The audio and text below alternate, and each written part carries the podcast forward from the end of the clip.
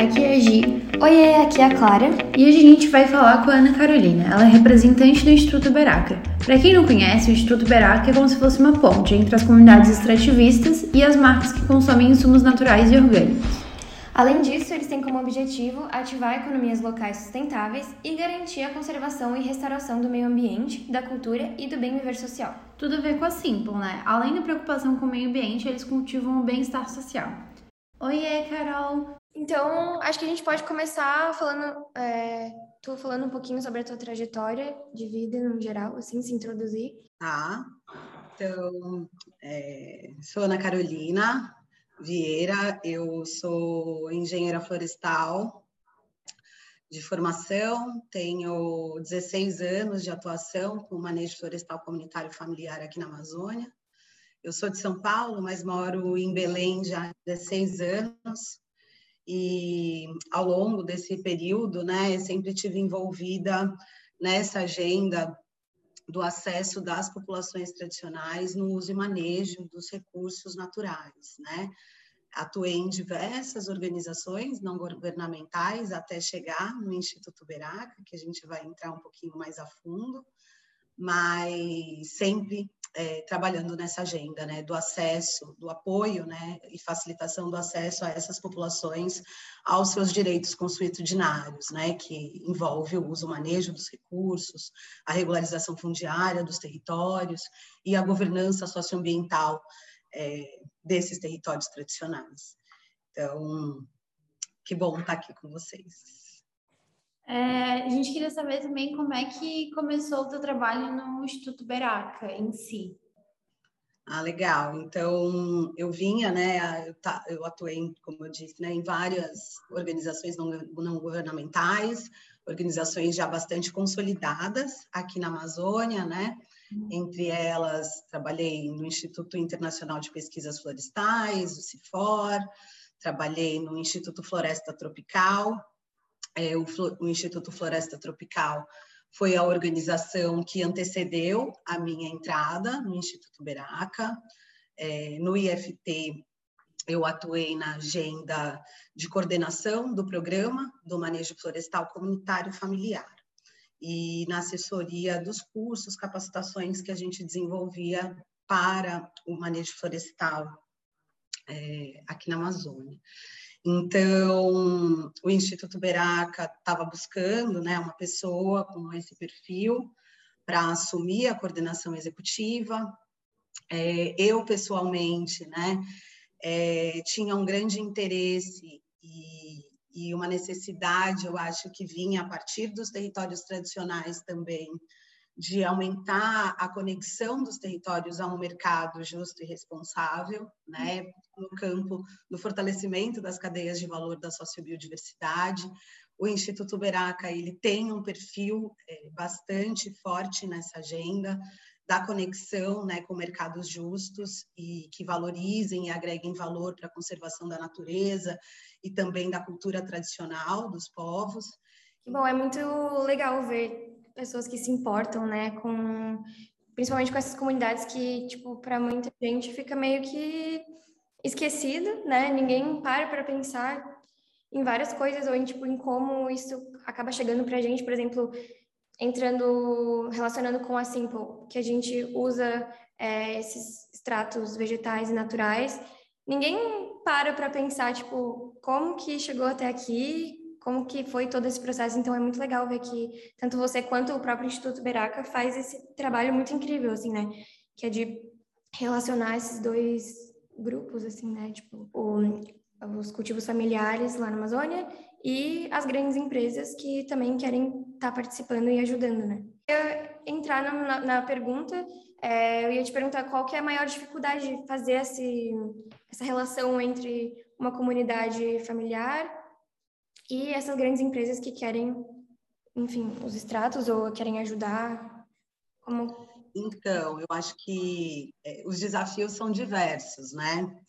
É, começando, acho que é, para além das relações né, empresa-comunidade, tem uma agenda importante de reconhecimento das populações, né? E da própria floresta. Então, a Amazônia hoje ela tem 5 milhões 217.423 quilômetros quadrados, né? 70% é, dessa área florestal, ela são áreas públicas. Uhum. E dessas áreas públicas, né, ou seja, né, áreas que pertencem ao governo federal ou aos estados, é, 76% dessas áreas são destinadas, ou seja, estão em posse de, né, estão é, sobre regime de unidades de conservação, seja unidades de conservação de proteção integral, ou unidades de conservação de uso sustentável, terras indígenas, né, territórios quilombolas, projetos de assentamento agroextrativistas. É, então, desse número de florestas públicas destinadas, a gente tem 57% de uso comunitário. Então, aquela percepção que a gente tem, né, de quando a gente pensa na Amazônia, num vazio demográfico, é bem diferente da realidade, né? A gente tem uma, uma população bastante extensa que vive da e para a floresta, no interior da floresta. Né? Então, é, a partir do momento que a gente olha o manejo, é, o desafio está no reconhecimento dessas pessoas, né?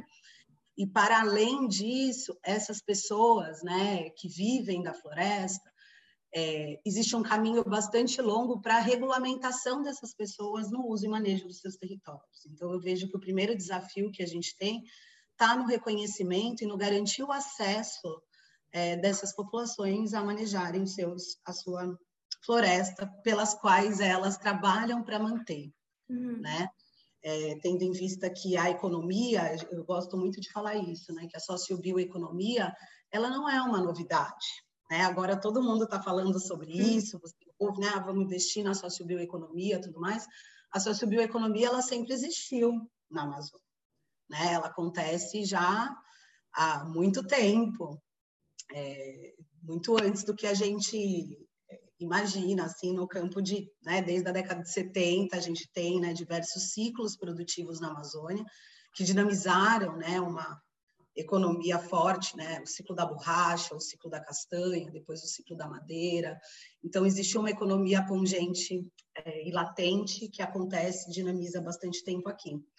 Agora, o que a gente enfrentou nesse campo, que distanciou tanto essas populações, né, é, de uma estratégia robusta de desenvolvimento foi o próprio caminho do desenvolvimento traçado para a Amazônia, uhum. né? que é um desenvolvimento sempre olhado de fora para a Amazônia, envolvendo né, a pecuária, envolvendo o agronegócio, sendo que essas agendas né, econômicas produtivas, elas têm um olhar para a floresta como um passivo, então, sempre a floresta no Brasil, ela foi olhada como um passivo, não como um ativo, né? Um ativo econômico. Ela estava ali sempre atrapalhando, entre aspas, a produção, né? É, então, para eu produzir, para eu ter a pecuária, né, na Amazônia, necessariamente precisa desmatar grandes áreas, né? Para eu fazer o plantio de soja, dendê é, e outras outros cultivos, é, essa realidade também é presente, né? A conversão de florestas em outros cultivos. Então, isso que foi ao longo de todos esses anos incentivado como estratégia de desenvolvimento para o território. E essas estratégias, logicamente, excluíram essas populações, né? Então, agora a gente tem que partir, de fato, para um reconhecimento da, do uso e manejo do ativo florestal que nós temos, né? Isso vem se fortalecendo ao longo do tempo. É, a gente tem né, é, uma iniciativas hoje né, acontecendo e falando sobre isso, mas ainda muito aquém da realidade né, do, que é, do que é essa, essa floresta com tanta diversidade, com tantos ativos, com tantas essências que são pungentes né, para organizar a produção desses territórios. Então, a gente tem vários desafios dentro, né? Políticas públicas, assistência técnica, investimento. É... É, eu, ve, eu vejo muito isso que tu falou. acho que é exatamente. Acho que a floresta hoje ela é muito vista como tipo é, chegar, desmatar, fazer a sua, planta, a sua produção de pecuária ali, gado, enfim.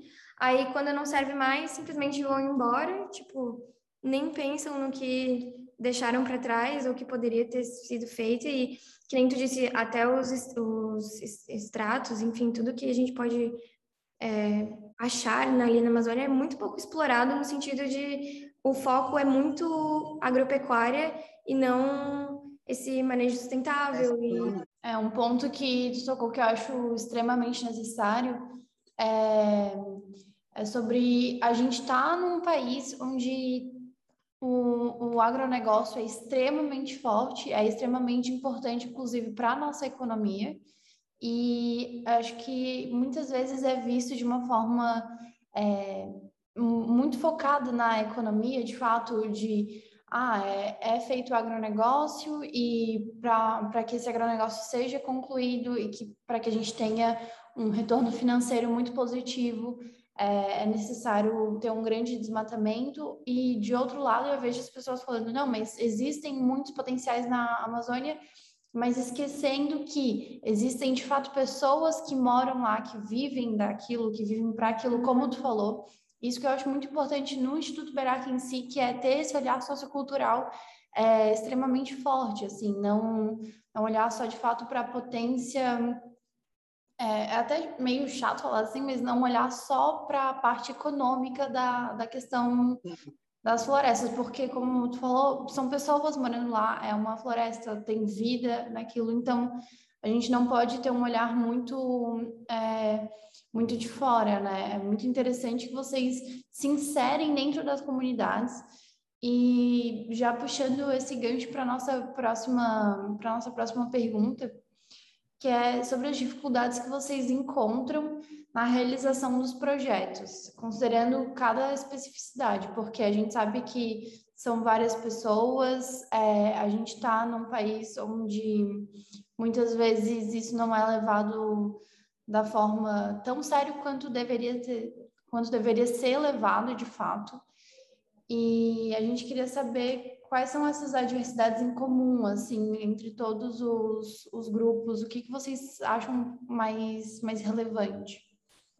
Legal, eu só quero puxar uma fala que você fez é, na sua introdução, porque esse olhar, né, quando a gente pensa em socioeconomia, na sociobioeconomia, né, e que a gente fala que é um olhar que tem que ser de dentro para fora, né, um olhar dos povos tradicionais, mas a gente tem que trazer o ingrediente floresta, né? Porque a sociobioeconomia não tem como você planejar a sociobioeconomia se você não entender a floresta.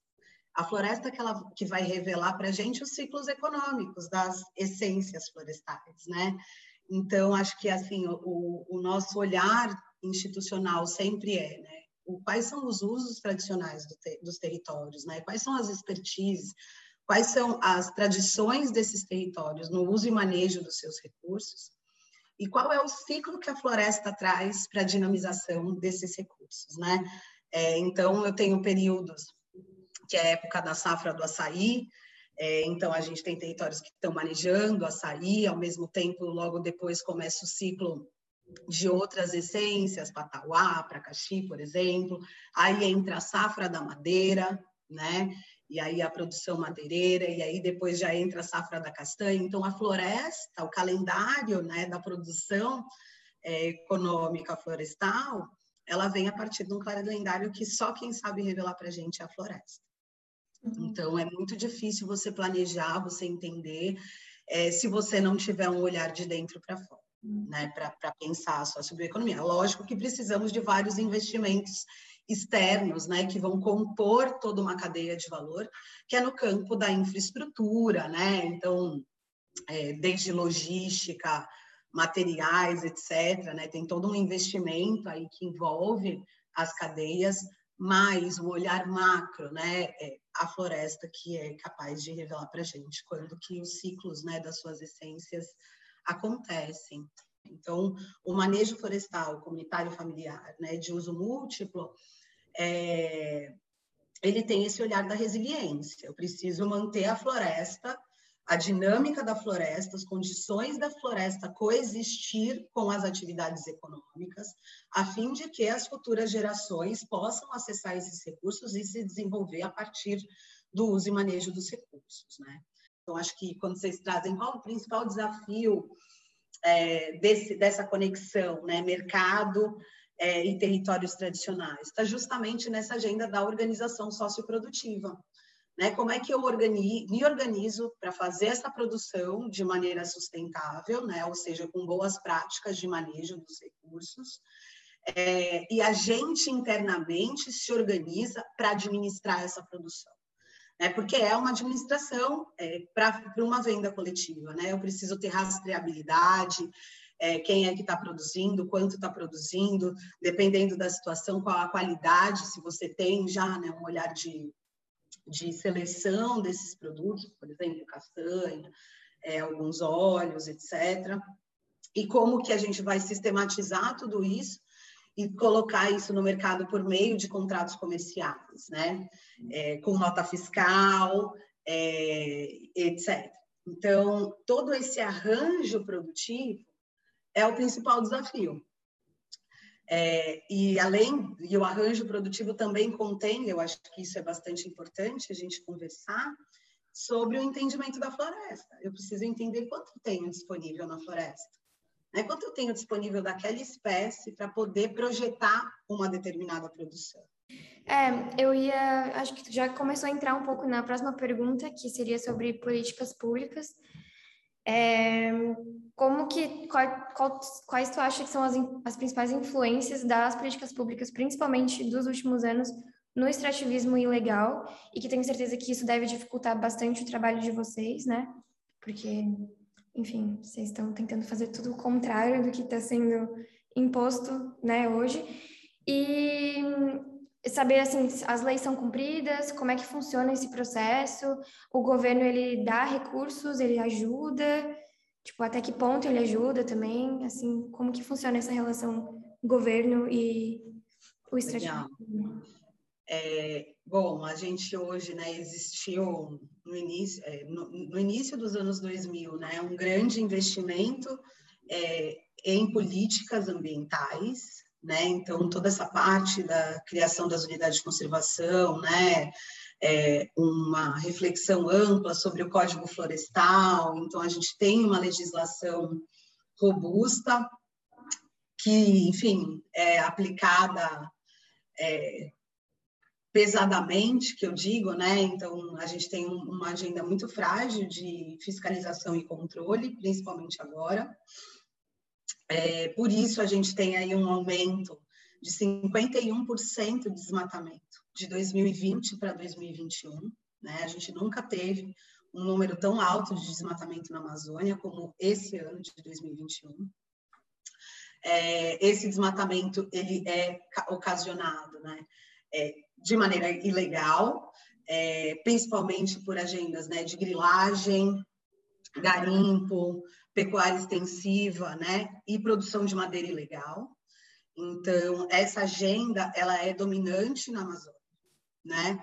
É, e o que, que isso revela? E revela uma contramão de processos que acaba desestimulando o que é positivo que, o que, que, é isso né, que eu estou dizendo? Então, quando eu olho é, o desmatamento, né, e a gente começa a olhar o desmatamento, quando eu falo de manejo florestal comunitário e produção madeireira, as pessoas falam, nossa, é desmatamento.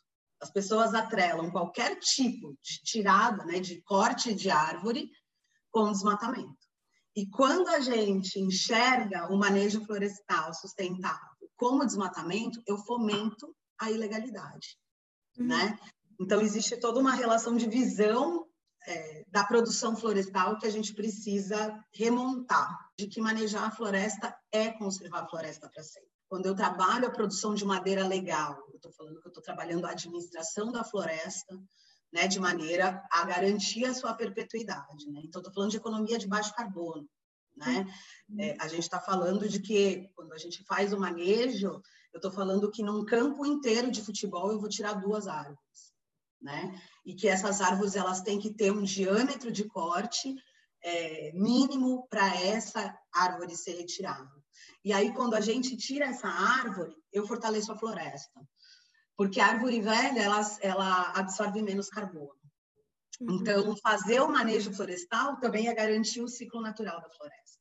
Eu acho que o que tu falou responde completamente a, a próxima pergunta que eu ia perguntar para ti se tem essa relação do extrativismo ter, ter a possibilidade de ser sustentável. A gente que está dentro é, nessa temática, a gente que sempre fala sobre isso, vocês que o tempo todo né, é, é a bandeira de vocês, a gente entende que existe o extrativismo sustentável é, mas eu acho que nem todo mundo consegue ter esse panorama justamente por uma arquitetação é, de muitos anos, assim, até sobre o extrativismo em si, sabe? É, da gente ver o extrativismo, é, como tu falou, uma forma de.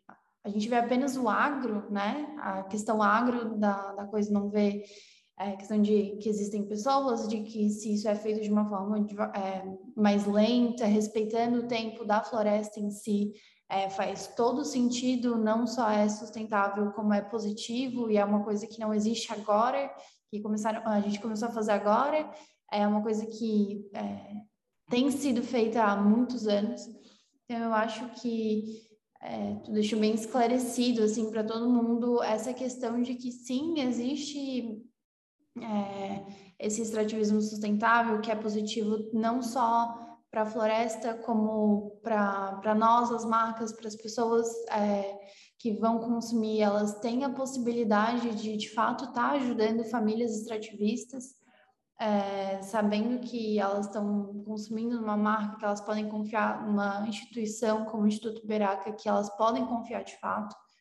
É, e também ajudando, é, fazendo um papel que muitas vezes o governo peca um pouquinho em, em é. esquecer. É, eu só queria desassociar uma questão, porque assim, é, não é, o extrativismo ilegal de madeira, ele acontece, né? E ele pode acontecer é, de diversas maneiras né, em territórios tradicionais, em outros territórios, né, é, acontece que esse extrativismo ele é tão, ele é bastante prejudicial porque ele degrada a floresta, uhum. né, essa retirada seletiva de espécies a um custo, né, a um preço de negociação lá embaixo, né, então assim você imagina que uma árvore de P é, custa 30 reais, é, vendida por 30 reais num porto, né? É, quantos metros cúbicos de madeira tem aí? Então, esse extrativismo, ele provoca uma agenda de degradação que é tão ruim quanto o desmatamento, né? É, mas hoje a gente tem na contramão disso grandes oportunidades de produtos florestais não madeireiros, né? Agora, o extrativismo, por exemplo, não é o extrativismo que provoca o desmatamento, uhum. né? O desmatamento é outra coisa, né? O desmatamento ele está ligado a outras estratégias de é, especulação fundiária, né? De agendas de loteamentos, é, outras estratégias que não é o uso sustentável da floresta. Então, a gente tem, né, hoje comunidades, né, é, produzindo ah, diferentes essências florestais, contudo, essa produção ela não consegue chegar no mercado por aquelas questões que a gente falou antes, né? Dificuldade de organização dessa produção, é, entender qual é a disponibilidade dessas essências é, na floresta, para que eu consiga me conectar né, com um mercado que vai agregar valor a essa agenda do manejo. E aí eu queria trazer para vocês, porque o conceito de sustentabilidade, né, ele tem aquele tripé, é social, é econômico, é ambiental, né? E o manejo florestal, comunitário e familiar sustentável, ele caminha dentro dessa premissa, né? Primeiro, se não for manejo, se não houver administração da floresta, se eu não conhecer o meu recurso florestal, é, eu não estou manejando a floresta. Eu estou fazendo uma exploração ilegal se ela não tiver regulamentada, né? É, mas aí sim, o manejo florestal comunitário, ele trabalha nesse tripé. Então, ele tem como finalidade econômica, né, é, dinamizar a economia familiar. Então, quando a gente fala de manejo florestal comunitário, familiar, a gente está falando que naquele território, quanto maior o número de pessoas que se envolvem dentro dessa agenda produtiva, maior eu tenho a distribuição econômica daquela produção, uhum. né? É uma lógica até muitas vezes diferente do que a gente tem na empresa, né? Quanto menor o número de funcionários, maior é o lucro da empresa, né? é, falando bem, bem é, cruamente, né? O manejo florestal comunitário ele enxerga diferente, porque o objetivo finalístico do manejo florestal comunitário ele não é o lucro, mas sim a distribuição de renda, ou seja, né, a dinamização de, da economia do território, da economia das famílias do território. Ele deve sim acumular recurso para reinvestimento nas suas atividades investimento em novas atividades produtivas, né, em outras cadeias de valor da floresta, e também ele tem uma, um, como objetivo, e aí isso entra muito junto com a lei do cooperativismo, que é alimentar fundos sociais de desenvolvimento. Então, a finalidade, quando eu olho para a finalidade econômica dessa estratégia é, de produção para florestas tropicais, eu estou falando de é, fortalecimento da economia do território, né? E, e, a economia olhando diversas essências, né? No caso a madeira, por exemplo, ela é muito interessante porque ela ela dá condições de estruturar outras cadeias de valor por conta do investimento e dos processos de negociação, né, que acabam sendo contratos mais volumosos e acaba criando condições, né, do empreendimento comunitário abrir novas frentes é, estruturar suas outras frentes de trabalho. Dentro da finalidade social do manejo florestal comunitário e familiar de uso múltiplo, é, a questão né, de atender o maior número de famílias, aquilo que eu trouxe para vocês antes, né, geração de oportunidades de trabalho dentro dos territórios, né? Então, estou falando de diminuir a evasão da juventude dos territórios tradicionais, para gerar oportunidades de trabalho, né, inovação é, dentro dos territórios comunitários. É, existe investimento para melhoria da infraestrutura comunitária, aí quando a gente fala de infraestrutura, a gente não está só falando dos portos, né, mas a gente está falando de investimento nas escolas, investimento é, na agenda de comunicação, saúde, né, tudo isso faz parte do olhar do manejo florestal comunitário né, o tripé, para a gente fechar o tripé, né, a finalidade ambiental do manejo florestal comunitário tem a ver com né, é, a sustentabilidade da floresta, então, olhar para a floresta, entender o que a floresta está pronta para entregar, né, quanto produção, planejar o uso dessa floresta. Acho que tem toda uma descaracterização, não só da floresta, quanto é, dos povos originários. Né? Eu acho que as pessoas entendem tudo como uma grande ideia e, e de fato, isso faz com que essas vozes não sejam ouvidas. É, é como se tivessem sempre coisas prioritárias a, se, a serem debatidas e, e é, a questão da floresta, quantos povos, quanto é, a biodiversidade natural é sempre vista como um, um, segundo plano, assim, uma, uma coisa que nunca vai ser uma, uma prioridade para um debate geral, assim, a nicho nacional mesmo, assim. É, a gente precisa de gente entrando na floresta e estudando a floresta, né? É, a gente precisa entender o que, que a floresta tem, qual é seu ciclo, e aí sim, entendendo o que a floresta tem, suas quantidades, né? é, a gente consegue olhar também para os territórios e trabalhar essa união né, entre disponibilidade da floresta e as capacidades dos territórios em manejar essa floresta e fazer as suas entregas para um mercado que traga né, investimentos também para manutenção, conservação e uso da natureza. É, então, acho que para a gente finalizar, a gente queria te perguntar como que, qual tu acha que seria a melhor forma de democratizar esse extrativismo sustentável, tipo, considerando que a gente está no Brasil e que é um pensamento que quase ninguém tem, né? Quase ninguém pensa sobre isso ou ninguém sabe. A gente não tem tantas informações, não está sendo falado, né? Muito sobre isso, porque é meio que velado. Então.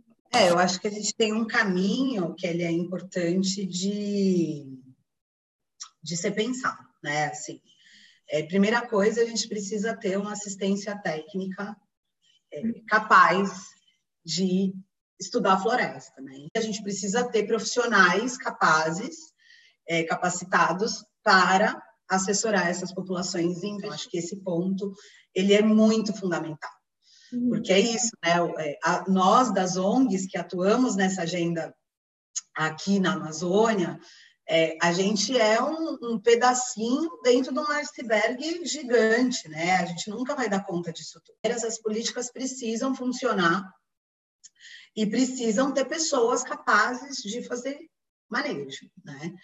É, outra questão é que outra agenda que eu acho que é isso é, são coisas que têm que acontecer concomitantemente, sabe? Não é uma, um passo depois do outro. Essas coisas precisam acontecer mesmo de maneira integrada.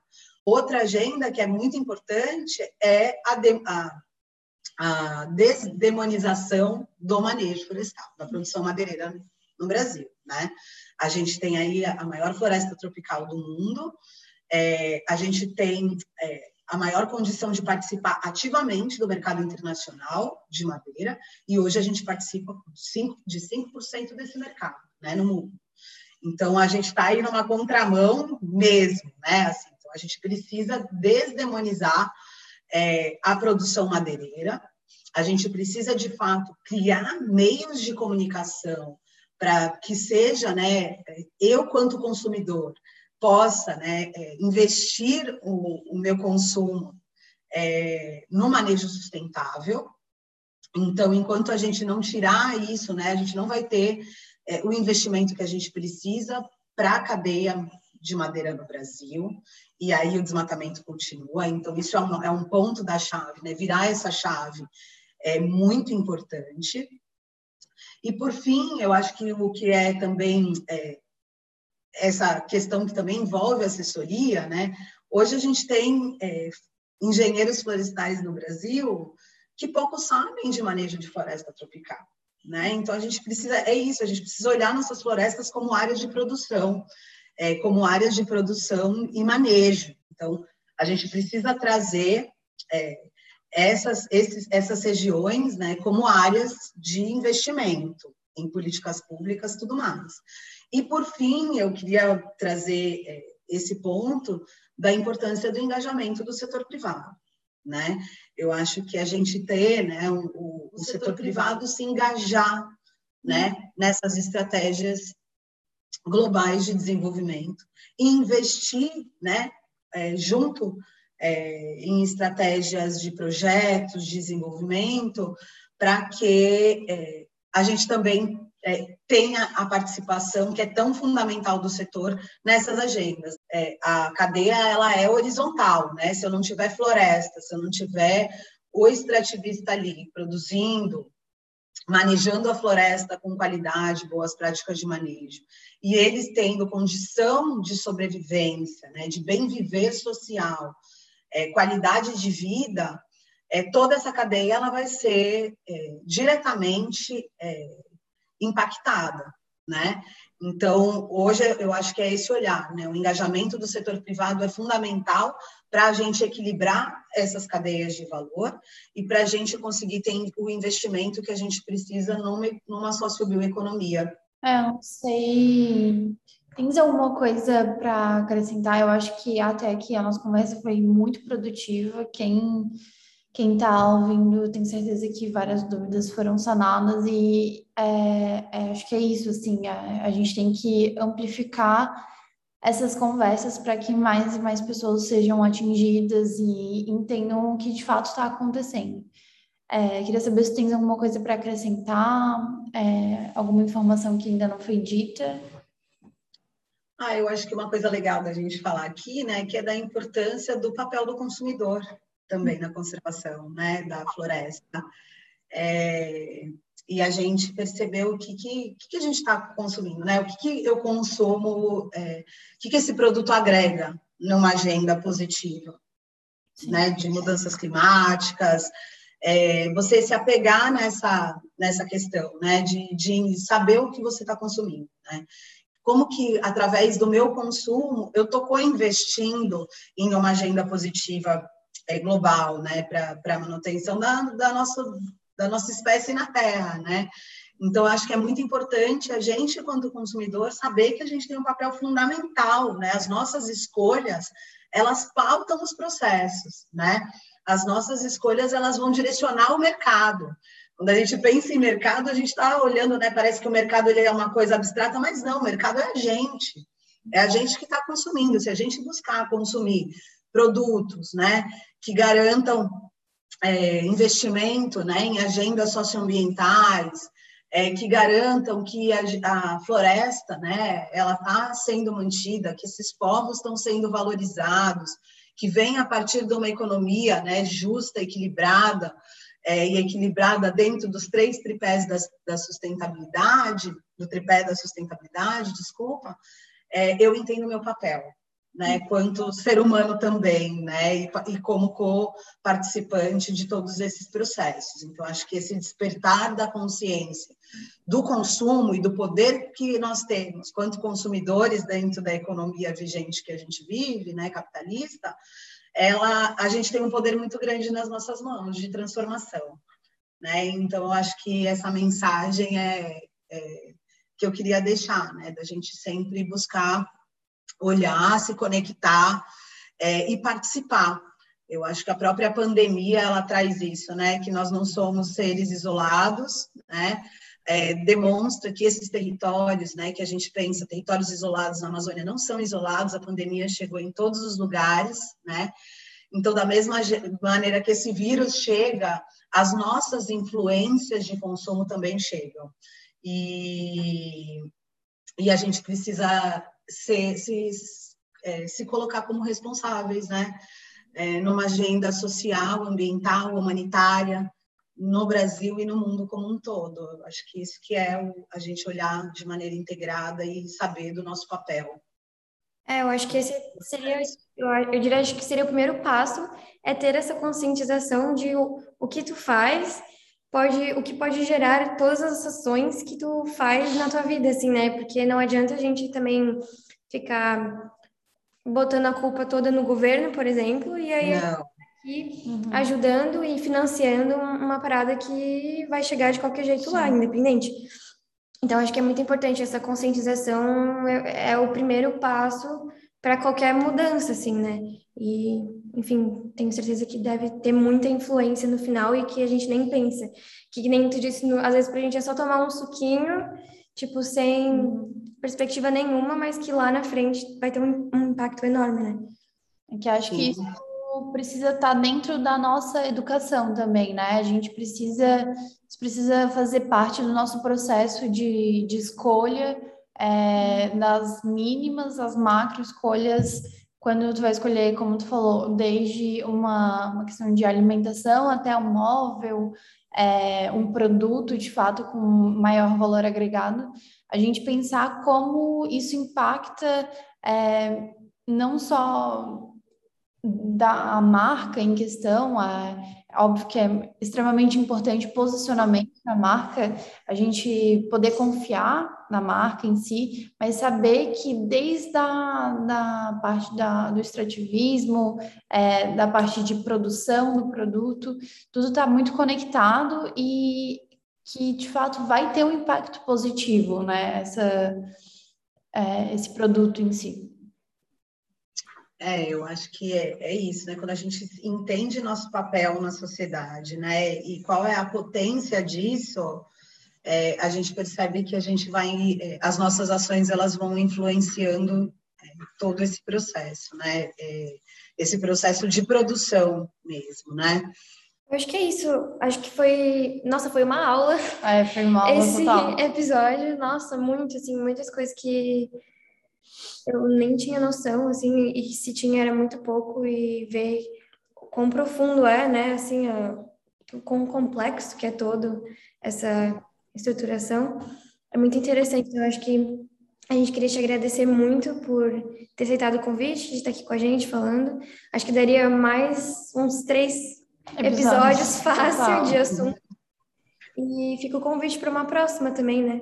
Quando gente... Ah, eu fico super agradecida, coloco à disposição, né? Hoje a gente falou sobre manejo, mas o Instituto trabalha na agenda da restauração, da agenda do papel da mulher, né? Do empoderamento feminino, na agenda da conservação, então a gente fica à disposição.